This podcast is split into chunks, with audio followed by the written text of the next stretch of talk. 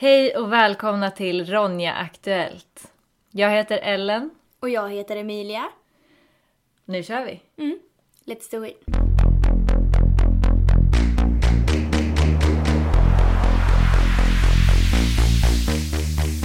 Okej, det första vi vill prata om idag är valborgsmässoafton. Ja. Det var ju igår. Idag är det den första, Första maj. maj. Ehm, och vi vill prata om valborgsmässoafton på grund av lite olika anledningar. Men vad är det första du tänker på när du hör valborg? Det första jag tänker på det är fylla. Mm. Det är ute, man är ute, det är fylla och det är eh, helg. Mm. Det är det jag tänker på. Mm. Vad tänker du på? Jag tänker också på att det är stökigt, typ. Alltså, en del av mig tänker att det är roligt. Jag har haft väldigt roligt på valborg. Ehm, men jag tänker också att det är liksom... Det är unga människor och mycket alkohol. Mm. Eh, är det på valborg man också har majbrasor? Ja, det är Det- precis det som händer på Det Valborg. Eh, Så att, eh, det är väl det jag tänker på då. Mm. Ehm, och nu tänker jag ju också på de olika aspekterna av det som är farligt. Ja. Alltså, som jag har förstått, eller som vi har läst nu på vårt kära internet, att valborg är ju många ungas eh, debut till alkohol. Eh, vilket i stunden som ung kanske kan kännas spännande och kul och så, men det kan ju också bli farligt när man tänker på omgivningen. Alltså, du har en stor brasa för det första. Eh, det är massvis med folk. Eh, du kanske inte riktigt, eller om det är din första fylla så vet du inte heller din gräns när det gäller alkohol. Du vet ju inte vad du tål, hur du, hur du kommer reagera. Du kanske känner grupptryck för alla andra ska dricka och de vill att du dricker. Det kanske är svårt att säga nej. Eh, alkoholen, den kanske är köpt av någon langare. Alltså jag ser ju bara varningstecken. Alltså så här, farligt, Verkligen. farligt. Ja, för det är det, precis som du sa nu, det är så många aspekter av det som blir farligt just eftersom att personerna både är ovana och eh, inte kan, alltså de kan inte fixa det här själva till exempel. Nej. Och de sätt, tillvägagångssätten som används kanske inte är de tryggaste. Nej. Och att platsen som det görs också, eftersom att det oftast är utomhus man firar valborg, eh, också blir farliga. Mm. Jag tänker att det offentliga rummet är ju farligt för eh, tjejer och kvinnor alltid. Men det blir värre ju när alla är fulla Ja, på den precis. platsen också. Ja.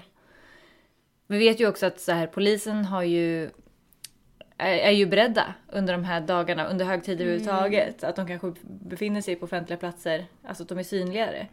Men eh, jo, och det jag också tänker på nu är att i, i och med pandemin så kanske det inte är så många som firar utomhus. Jag tror att det är många som gör det, Mm. helt ärligt. Men eh, det våldet som skulle ha hänt utomhus, det är inte som att det försvinner. Nej, utan, det sker ju inomhus istället. Exakt, det byter bara Mm. rum. Det är ju det, folk tror ju också att på grund av att det är pandemi och folk kanske inte är ute lika mycket som det var förra, eller nej förra året så var det inte. Nej, mycket. det var inte, jag vet inte, jag var inte i Sverige. Men att eh, det är inte som att festerna försvinner utan folk tar ju det bara inomhus. Mm. Eh, och förhoppningsvis så kan det väl åtminstone göra det inom restriktionerna någorlunda hoppas jag. Ja. Men eh, våldet fortsätter ju oavsett om det är inomhus eller utomhus. Eh, och det är ju jättefarligt. För Verkligen. att åtminstone när det är ut, eller åtminstone, när det är utomhus så är det, åt, finns det ju folk som kan se kanske våldet. Men Mm. när det sker i, in, alltså inomhus så blir det mer osynligt. Som vi vet. Mm. Ja, så det blir det exakt. osynliga våldet också. Ja. ja. Och det som också blir, precis som, som du sa i början, att vi tänker just på att det är ungdomar. Eh, men det är ju också vuxna som dricker, eh, som kanske då... Att det inte är lika många som kan hjälpa till om det händer någonting. Eller det känns som att det också är så här, alla är upptagna i det här.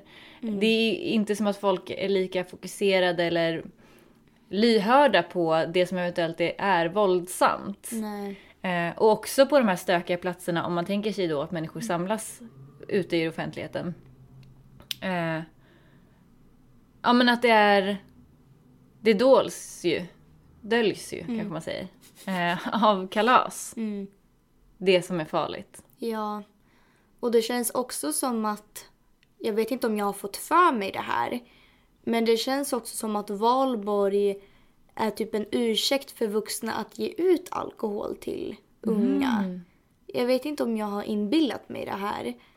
Men att... På vilket sätt liksom? Ja men typ så här äh, om du har äh, ett barn som är tidigt tonår typ och om du super dig full som vuxen och du känner ja men en cider eller en öl typ så här. Ja. Det är ändå valborg, typ gå ut och härja med dina kompisar nu. Eh, och på, och så på det viset så börjar du liksom normalisera alkoholförbrukning vid så tidig ålder. Vilket inte... ah, Känns också risky att skicka ut dem, att det inte skulle ske under trygga förhållanden hemma i sådana fall. Mm. Vilket jag också då, kan- jag kan typ föreställa mig att det är så det blir. Mm. Ehm, Men jag tänker också på små barnen. Alltså, jag minns när jag var liten och det var valborg och man skulle gå och kolla på majbrasan. Det var ju liksom höjdpunkten. Det var ju liksom skithäftigt att se elden och man fick inte gå för nära för då var det varmt och grejer. Ehm, det var ju värsta kalaset. Men eh, jag har ju också minnen av att det fanns liksom personer, främst män, som var obehagliga. Alltså Visst. som var fulla då. Eh, Vilket jag kanske inte kopplade då. Men eh, berusade personer som gjorde liksom hela den här grejen till lite mindre trevlig liksom. Och det här var ju ändå någonting jag började vänja mig vid. Okej, det är valborg, det kommer vara bra, så det kommer vara folk som är berusade. Och det är helt sjukt att man som barn gud ja, vänjer sig vid någonting, alltså något sånt. verkligen. Min mamma har alltid liksom varit väldigt hård med mig över hur jag ska vara liksom. Ha uppsikt och inte lämna mina kompisar eller så här. Eh, ja men att man ska att se på det offentliga rummet som det är en potentiellt farlig plats och att ja, men vara redo för kris typ. Eh, och det kan man ju, eller har väl jag tyckt under min uppväxt har varit både bra och dåligt att hon har förberett mig på. Nu som vuxen så är jag ju så tacksam för det. Och jag tänker ju precis likadant i relation till mina småsystrar till exempel. Alltså när de är ute. För det blir en farlig plats. Ja, det är ju det. Och att även om då vi säger att vid själva firandet, där alla samlas, att det kanske inte händer just där. Till och från. Alltså, när, när man ska hem eller när man ska... Jag tänker att det är jättetacksamt nu att det inte är mörkt så tidigt längre. Att det börjar bli ljust. Men, ja. Mörkret kommer ändå. Och eh, då blir det läskigt att vara tjej och vara ute. Men också hela den grejen att eh, min mamma har också varit lite så här, um, ja, men att du ska vara medveten om din omgivning. Och speciellt när det gäller fester, typ så här, du får absolut inte ta emot dricka från någon. Om den vill bjuda dig på dricka, du säger nej. Du ska alltid ha koll på ditt glas. Du vet inte hur lätt det är att, alltså att någon lägger i någonting i det, att du blir neddrogad. Liksom, att du ska alltid vara på din vakt. Och jag kan känna igen mig mycket typ så att det både var bra och dåligt. Man vart ju lite så här småirriterad och var liksom så här varför ska allting hela tiden vara så himla farligt och jobbigt? Men det är ju så också. All, det är ju en risk att vara tjej och kvinna. Vi fattar grejen nu. Ja, liksom. nu är det så här thank you mom. Ja, verkligen. Och eh, dagen efter valborg, alltså idag, så är det ju den första maj. Ja, arbetarnas dag. Jajamän, och arbetarkvinnornas dag. Ja, för det är dem vi tycker om mest. Jajamän. Och då vill ju vi lyfta en särskild kvinna i och med den podden som du tipsade mig om. Som ni många kanske känner till så har vi ju en fantastisk influencer, eh, egenföretagare, djurrättsaktivist, person som pratar om psykisk ohälsa. Ingen mindre än Therese Lindgren. Jajamän. Vilken pangbrud. Ja, verkligen. Snacka om en person som har utnyttjat sin plattform till bra saker. Verkligen. Att det är, alltså från allt det här med smink och liksom sånt, det är väl det fortfarande antar jag? Ja, men alltså att hon kan gå från vardagliga, lätta, enkla saker men också inkludera psykisk ohälsa, Exakt. djurplågeri, eh, ätstörningar eller alltså så här, allt möjligt. Och, Och så- feminism. Alltså, Ja, och samarbetet med Tjejzonen som du sa. ja, alltså det är ju det är skitbra. Och då hennes podd, som vi vill lyfta särskilt nu. Mm. Vad heter den? I en kvinnas fotspår Ja. har jag för mig att den heter. Om ni söker på Therese Lindgren på era plattformar så, kommer, så kommer ni hitta.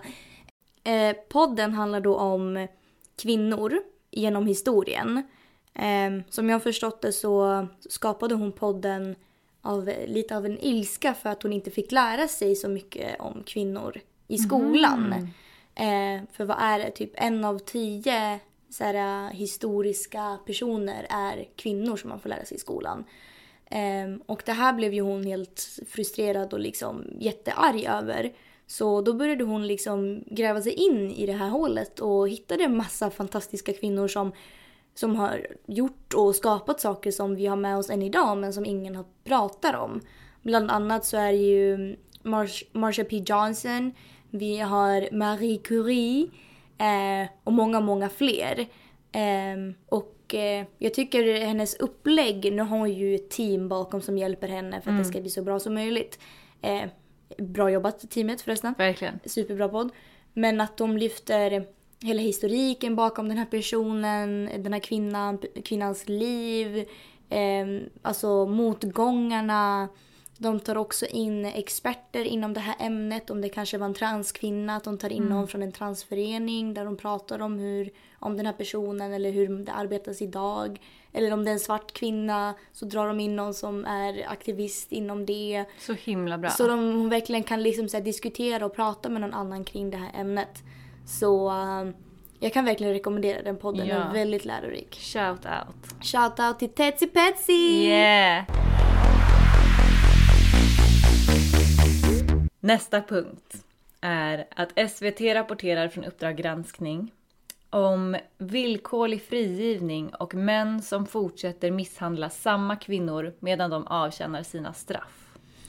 Och jag tänker att innan vi går in i det mer så bara kan vi förklara vad villkorlig frigivning är.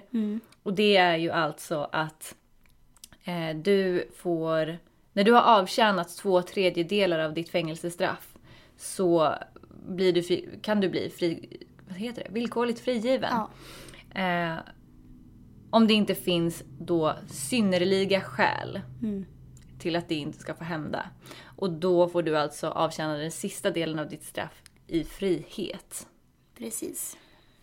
Eh, och det är oerhört obehagligt att det är det här gärningsmannaperspektivet över hur, ja men vilken frihet som den här, de här männen ska få eh, trots sina straff som de då ska avtjäna. Där de under tiden de avtjänar det kan gå ut och fortsätta eh, begå samma brott. Ja. Jag får så himla ont i magen när jag läste den här eh, artikeln. Um, det är så mycket som är eh, så fel. Och jag förstår inte hur... Hur, hur tänker man? Eller alltså hur kan man inte... Jag förstår, jag förstår verkligen nej, inte. Nej, jag fattar verkligen inte heller. Det blir svårare att fatta också när det är, alltså, särskilt du och jag som följer många så feministiska konton. Eh, på Instagram till exempel där man får så statistik uppradat hela tiden. Och då är det inte bara, alltså, till exempel de här fem kvinnorna som blivit mördade under tre veckor. Utan daglig statistik från hela världen. Hur till exempel 137 kvinnor dör varje dag världen över. Av män som de känner. Eh, och att då i Sverige så ser våra lagar ut så här. Och det är ju inte heller som att straffet de får, alltså antal år eller till och med månader vissa kan få, är särskilt många. Alltså, och det gör ju det ännu mer obehagligt. För om du säger att du får två år för det här brottet och du måste sitta inne för två tredjedelar. Då är du ute inom ett och ett halvt år. Ja, det är så obehagligt. Och förstå, alltså förstå alltså, rädslan den här kvinnan måste leva med och veta Ja, ja, han får sitta inne ett tag men var ska jag ta vägen och hur kan jag förbereda mig inför hans frigivning? Exakt. Straffa förövaren, inte offret. Verkligen. Värt att nämna också när vi pratar om detta är ju att risken att de får återfall, de här förövarna, att begå samma brott igen, avgör inte om de blir villkorligt frigivna eller inte. Eh, alltså att även om de blir, att det bedöms som att det finns en risk så blir de det i alla fall. Mm. Alltså vet de att det är en fara för kvinnan. Ja. Fastän de låter det hända. Mm. Hur... Va? Ja, Det va? är egentligen, alltså om man ska nu sätta det liksom så. Det är ju nästan som att du tar en patient inne på psyk som du vet är självmordsbenägen eller har någon sjuk obsession. Men du tänker låta den gå fri även fast du vet att det här kommer resultera i någonting jättedåligt. Ja. Det, så det, va? Nej. Och den här, jag vet att Järva och Nicky eh, pratade om det förra, i förra avsnittet. Om den här krisgruppen som regeringen har eh, tillsatt nu. Eh, det har varit kris väldigt länge. Ja, väldigt länge. För att, alltså bara för att det under de senaste tre veckorna har varit eh, särskilt uppmärksammat att det var fem kvinnor som blev mördade. Det är 15 kvinnor varje år. Som vi vet om. Ja, exakt. tillägga, som vi vet om. Det är ju, vi vet inte hur många som har försvunnit och som vi inte vet någonting av. Mm. Så um, det, är- det är helt sjukt att det är nu de vill sätta in en krisgrupp när eh, ROX till exempel har haft här, den här frågan och drivit den här frågan i hur många, i Mm. decennier. Vi pratar decennier. Verkligen. Och nu finns det en krisgrupp. Jag tänker att det här också hänger ihop med det som är vår sista punkt egentligen. Eh, som handlar om att vara normbrytande i sina kretsar. För att det krävs att vi är många som skriker för att det ska kunna bli förändring, uppenbarligen. Eh, och eh, också i linje med det Nicky och Järva pratade om förra veckan om vart är alla killar? Var är männen i de här frågorna? Hur kommer det sig att vi på våra Instagramkonton bara ser kvinnor dela, posta, vara aktivister, eh, kämpa? Visst att killarna kanske kommenterar att de supportar oss. Eller jag har faktiskt donerat pengar en gång. Ja, eller hur? Eller typ jag tröstar dig när du gråter. Men jag är förbannad hela tiden och ledsen hela tiden. Det är ju väldigt utmattande som tjej och kvinna hela tiden behöva vara i, alltså i krigs, eh, krigsmode. Liksom alltid vara, behöva försvara sig själv. Och eh, då blir det väldigt frustrerande när man har män i sin omgivning som säger att de stöttar en och förstår och tycker om ens fem, feministiska kamp och grejer. Men som inte, inte tar sin roll Nej. när en situation väl uppstår. Och det blir ändå jag som måste stå där och vara den jobbiga feministen eller som bara jobbiga människan som inte tänker ta skit. Och det är väldigt, väldigt tröttsamt att alltid behöva kriga på det viset. Och stödet kan inte bara komma för att det är en särskild nyhet som sprids lite extra i sociala precis. medier. Och jag tänker att det är just det som är problemet att så här, man, man vågar inte vara normbrytande i sina kretsar. Man vågar inte konfrontera sina kompisar eller ja, men lyfta de här, för det är svåra frågor, det är jobbigt att prata om. Men det får vara jobbigt tills det blir någon förändring. Eh, och jag vet att i Nyhetsmorgon så har de ju också pratat om det, hur det kommer sig att eh, eh, våld i nära relationer bland så unga människor eh, Ja men varför vi inte pratar om det. Men det är väl också för att vi fortfarande inte pratar om att det är ett sånt problem att killar är känslomässigt, vad ska man säga? Jag tänkte säga inkapabla men det är ju Ja, det är så som nej. det känns men det är inte så som det är. Nej, Eh. verkligen. Men att, ja. De uppfostras inte på samma sätt som vi. Nej. Eh, och eh, det blir problematiskt för dem när de växer upp. Ja. Och det blir då i, i förlängningen problematiskt för oss. Mm. Det blir ju vi som straffas för deras... Oförmåga. Ja, exakt. Det är precis det vad det är. Så kom igen nu krisgruppen. Får vi se någon, någon action. Eller hur? Get to work. Och nu är redan våra 20 minuter slut. Hur är det möjligt att det gick så fort? Ja, ja.